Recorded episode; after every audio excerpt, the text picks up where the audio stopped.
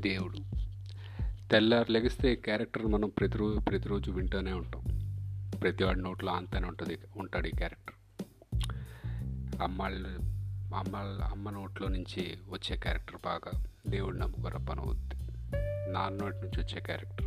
ఒరే దేవుడు దండం పెట్టుకోరా? ఇబ్బందులు ఉంటే కొంచెం దొరుకుతాయి కష్టంలో ఉన్నారా మామ అని చెప్పి ఫ్రెండ్ అప్రోచ్ అయినా వాడికి చేత కాకపోతే సాయం చేయడం రే పలానా గుడి ఉంది వెళ్ళి మొక్కో పని. సో మన బ్రతుకు మనం బ్రతకాలి అనుకున్నప్పుడల్లా మనకి దేవుడు అన్న క్యారెక్టర్ మనకు బాగా అవసరం పడుతున్నాడు. అసలు ఎందుకు దేవుడిని అప్రోచ్ అవుతున్నాం మనం? అంటే వరాలు ఇస్తాడు. మనకి కష్టాల్లో ఉన్నప్పుడు కొంచెం సుఖం ఇస్తాడు. సుఖపడుతున్నప్పుడు ఆ సుఖాన్ని కాపాడి రేపటి నాటి కష్టాన్ని ఇవ్వకుండా ఉంటాడు. అంతేగా. సో దేవుడు అనేది దేవుడు అనేవాడిని దీనికే నమ్ముకుంటున్నాం. కోటి రూపాయలు వేసినా కూడా వెంకటేశ్వర హుండీలో ఆ వెంకట ఏడుకొండలో వాడు ఎప్పుడు కూడా గ్యారంటీ ఇవ్వడు. కోటి రూపాయలు వేసావు కదరా నీకు రేపటి నాడు కష్టం రాదు అని. ఏదో బాగా ఇబ్బందుల్లో ఉన్నాం కదా అని చెప్పి శనీశ్వరుడు గుడికి వెళ్ళి ప్రతి శనివారం తేలాభిషేకం చేయించినా కూడా శనీశ్వరుడు పక్కా బాండ్ పేపర్ మీద సంతకం పెట్టయితే మనకు అంత అష్యూరెన్స్ ఇవ్వలేడు. నీకు రేపటి నాడు కష్టం ఉండదు అని. ఎందుకు చేస్తున్నావు ఇవన్నీ? సో మన వరాల్ని నెరవేర్చుకోవాలి అని చెప్పేసి. పోనీ భగవంతుడు చల్లగా చూసాడు ఏది అయ్యిందంటే పోనీ భగవంతుడితో అట్లీస్ట్ గ్రాటిట్యూడ్ ఉంటుంది. గ్రాటిట్యూడ్ చూపిస్తున్నాం భగవంతుడి మీద మనం. లేదు. ఎందుకు ఇదంతా? సో మన సెల్ఫిష్ మనం బాగా.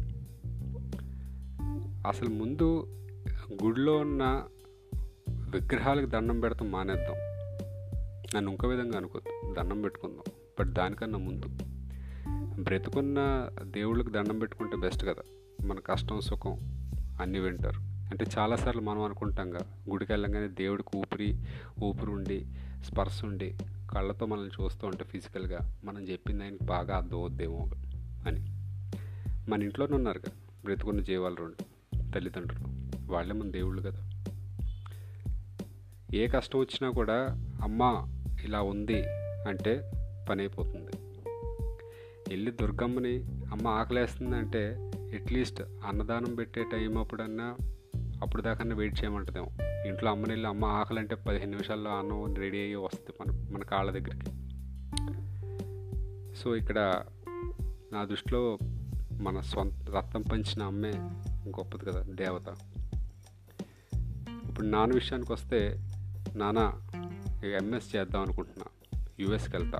అంటే సరే రా నాన్న ఇల్లు ఎంత అవుతుందిరా అని అడుగుతాడు. నాన్న ఇంత ఖర్చు అవుద్దంట ఆయన స్తోమతకు మించి వెళ్ళి చేసిస్తాడు మనకి. కానీ ఆయన దగ్గర డబ్బులు లేవు. పదిహేను వేలు చేతగాడు నెలకి.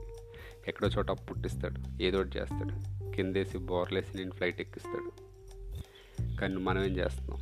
ఆయన ఫ్లైట్ ఎక్కిచ్చారు కదా అని చెప్పి ఆ ప్రేమ ఎక్కువైపోయి మనకి ఓల్డ్ ఏజ్ హోమ్లో ఎక్కిచ్చేస్తున్నాం వాళ్ళని at the end of the day వాళ్ళు వాళ్ళ జీవితాలన్నీ మనకి సాక్రిఫైస్ చేసి మనకి విన్నర్స్ కింద నిలబెడుతున్నారు. వాళ్ళు మటుకు సొసైటీలో ఆఖరి రోజుల్లో ఓడిపోయిన క్యారెక్టర్స్ కింద వదలద్దు దేవుడికి ఇచ్చే ఇంపార్టెన్స్లో టెన్ పర్సెంట్ మన తల్లిదండ్రులు ఇద్దాం వాళ్ళకి ఇంకేం అక్కర్లా. ఎందుకంటే వాళ్ళే నిజమైన దేవుళ్ళు మనకి. వాళ్ళు ఎప్పుడు కన్నెర చేయలే ఏది అడిగిన నిమిషాల్లో తక్షణం మనకు పనులేదు సో వాళ్ళని ఒక వాళ్ళని కూడా గెలిపించుకుందాం. ఆఖరి రోజుల్లో షాప్ పెట్టద్దు. At the end of the day ఏంటంటే సొసైటీలో మంచి చెడు ఉంటాయి. మనం మార్పు చెందుతున్నామా లేదా అన్నది దానికి ఎగ్జాంపుల్ ఏంటంటే ఖైదీలు లేని జైళ్ళు ఉండాలి ఓల్డ్ ఏజ్తో ఉన్న సిటిజన్స్ లేని ఓల్డ్ ఏజ్ హోమ్ ఉండాలి. మొదటిది ఎట్టా అవ్వట్ల. రెండోది మన చేతిలోనే ఉంది కంట్రోల్ మందే. ఇదన్నా మనం బాగు చేద్దాం. पेरेंट्सनो तो। बहुत